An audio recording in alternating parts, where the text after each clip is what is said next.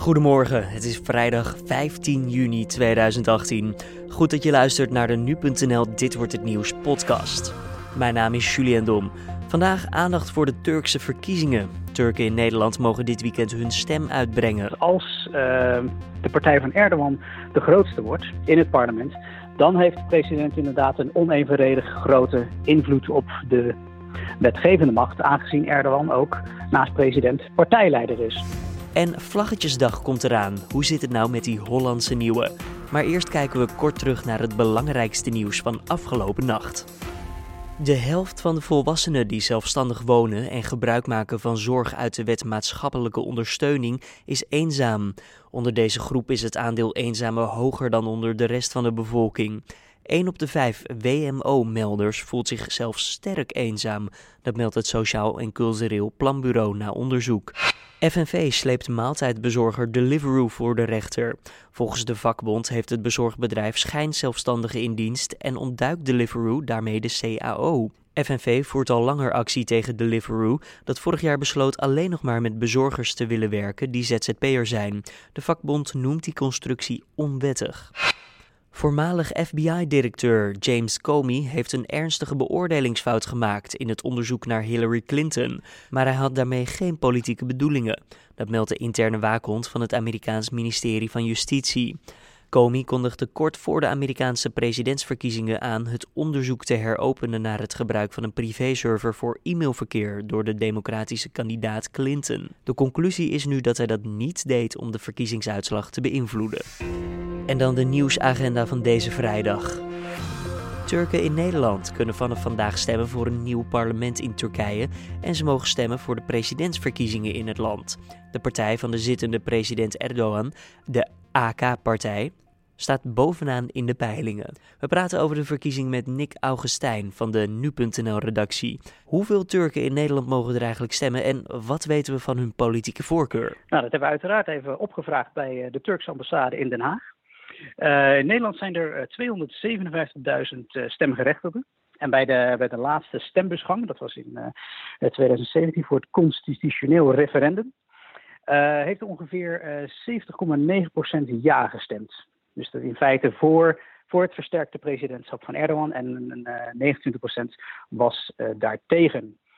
En ik geloof dat er toen uh, zo pak een beet 125.000 mensen ook daadwerkelijk hun stem hebben uitgebracht. Dus dat is iets minder dan de helft. Oké, zeg, Nederland is natuurlijk niet het enige land ter wereld waar gestemd kan worden, want er wonen Turken over de hele wereld. Uh, heb, heeft die buitenlandse stem invloed op de verkiezingen in Turkije? Uh, ja, kort gezegd ja. Ehm, dat zijn er zo'n iets meer dan 3 miljoen die in het buitenland stemgerechtigd zijn. Wederom teruggrijpend op die vorige stembusgang. Toen hebben er zo'n 1,3 miljoen hun stem uitgebracht. En de overweldigende meerderheid daarvan, zo'n uh, ja, ruim 800.000, die hebben destijds ook uh, voorgestemd. Wat in feite zich vertaalt naar een stem van goedkeuren. Oké, wij willen Erdogan in die versterkte positie zien. Dus ja, je kan wel stellen dat dat invloed heeft inderdaad.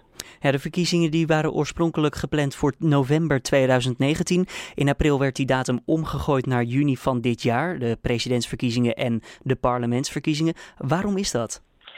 De officiële lezing is om uh, de problemen in Syrië en in de andere buurlanden het hoofd te kunnen bieden.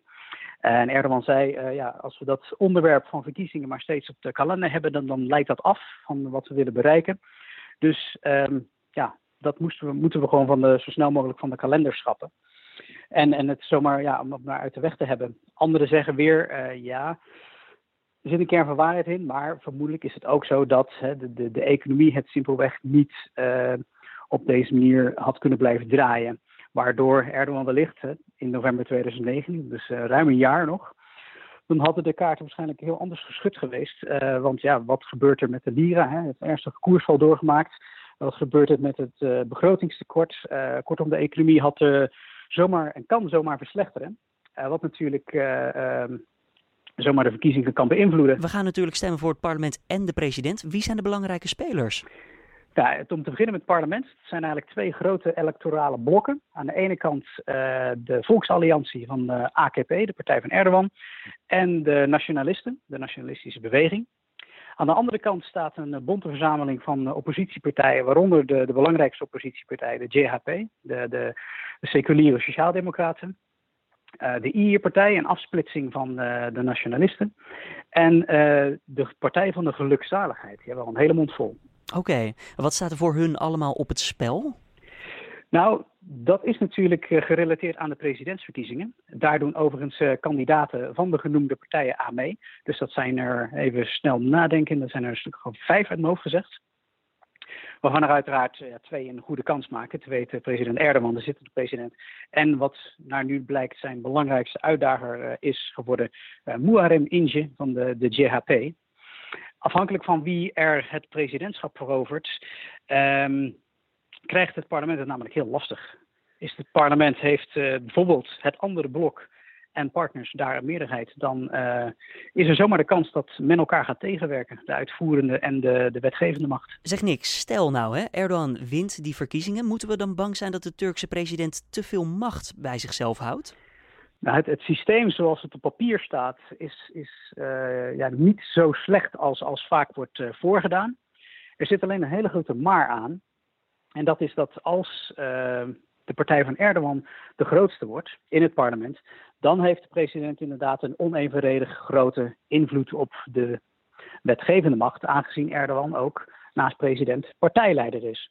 Dus hij kan dan in feite niet alleen de ministerploeg benoemen, maar ook gaat hij natuurlijk over de kieslijsten en daaraan gerelateerd wie er dus uiteindelijk in het parlement komt. Dus dan kun je stellen, ja, uh, de benoemingen die het parlement doorgaans moet doen in de rechterlijke macht, die zijn dan eigenlijk ingegeven door uh, Erdogan onder zo'n situatie. Stemmen kan in Amsterdam, Den Haag en Deventer tot en met dinsdag 19 juni. Later vanmiddag kan je op nu.nl ook nog een uitgebreid weekendstuk lezen over de verkiezingen in Turkije.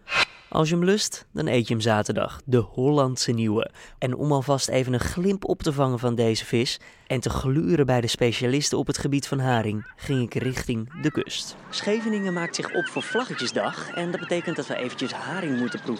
Daarom ga ik langs bij het Haringhuisje hier in Scheveningen.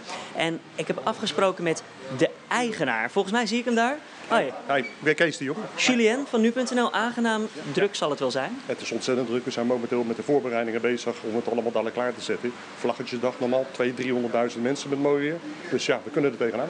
Nou, laten we even kijken naar de haring. Want volgens mij heb je achterin al wat het een en ander liggen, toch? Ja, dat klopt helemaal. We lopen even bij de zaak hier achterdoor. De vis wordt gebakken hiernaast. En dan zien we hier al een mooie bak met haring staan. Zeg Kees, wat is dit nou voor haring? Het ziet eruit, uh, het zit in een beetje in een drekkige substantie ligt het allemaal. Ja, deze haring die is in Noorwegen uh, verwerkt. Die heb ik net binnengekregen. Het is een, een, hele mooie sortering, mooi vetgehalte erin. goede rijping gehad.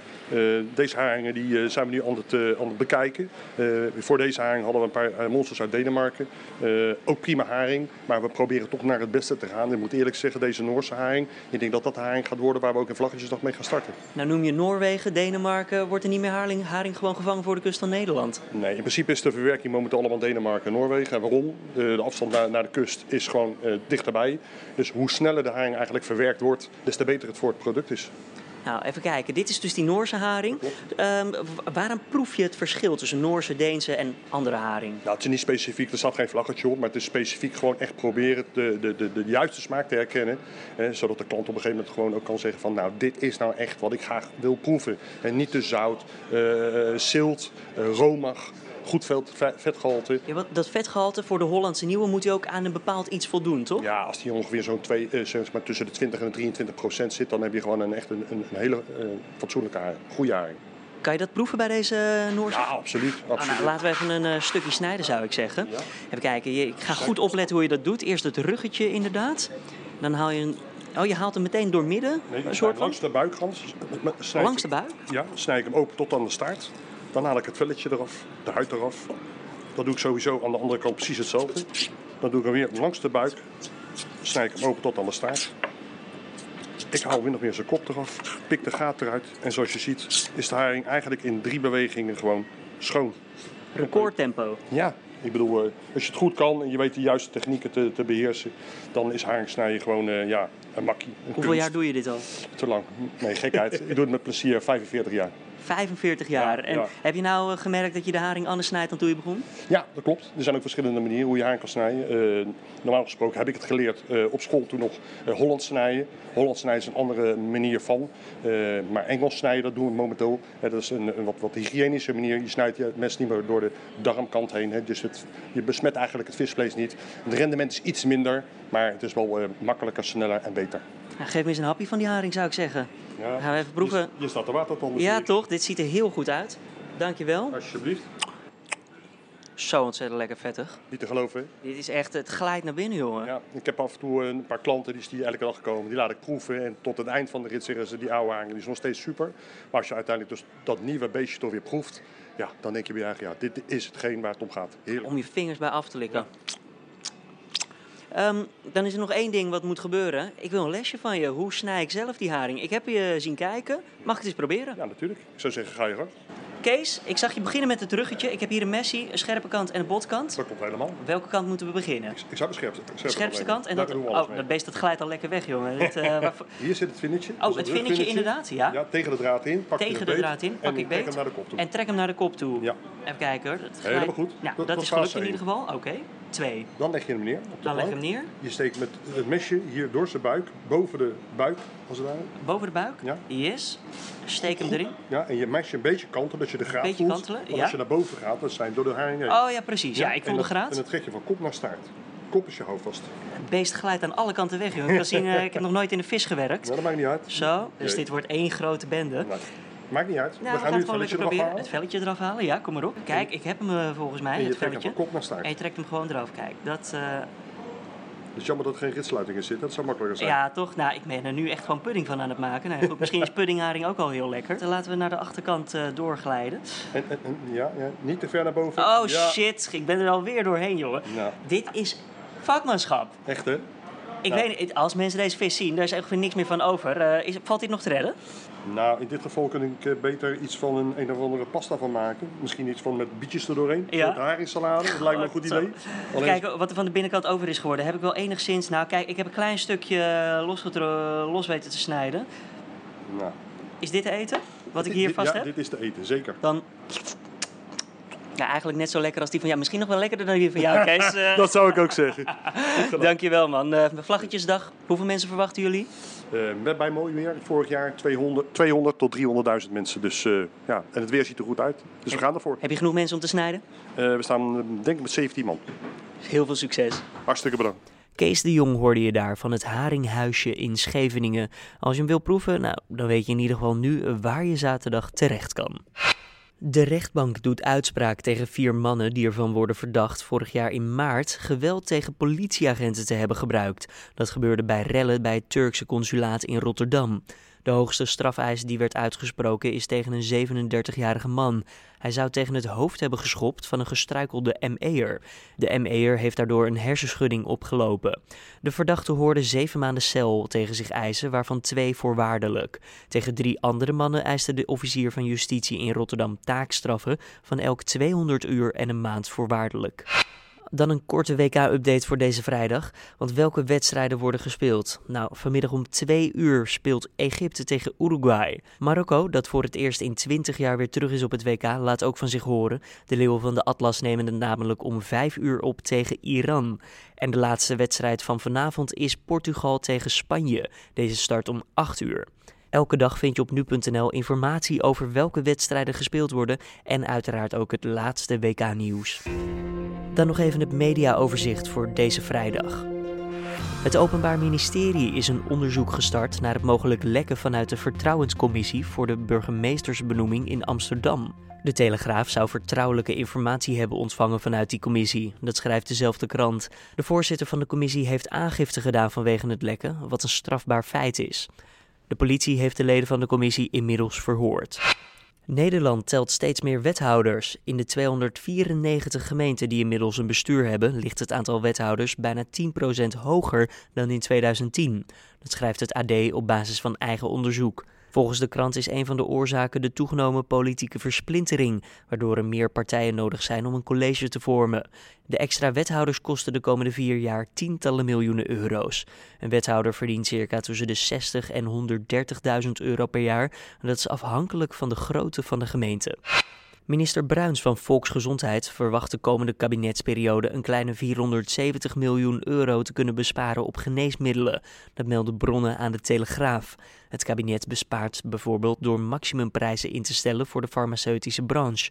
Ook moeten ziekenhuizen genees- en hulpmiddelen scherper inkopen. En ook kan Nederland geld in de portemonnee houden door goed te kijken wat andere landen betalen.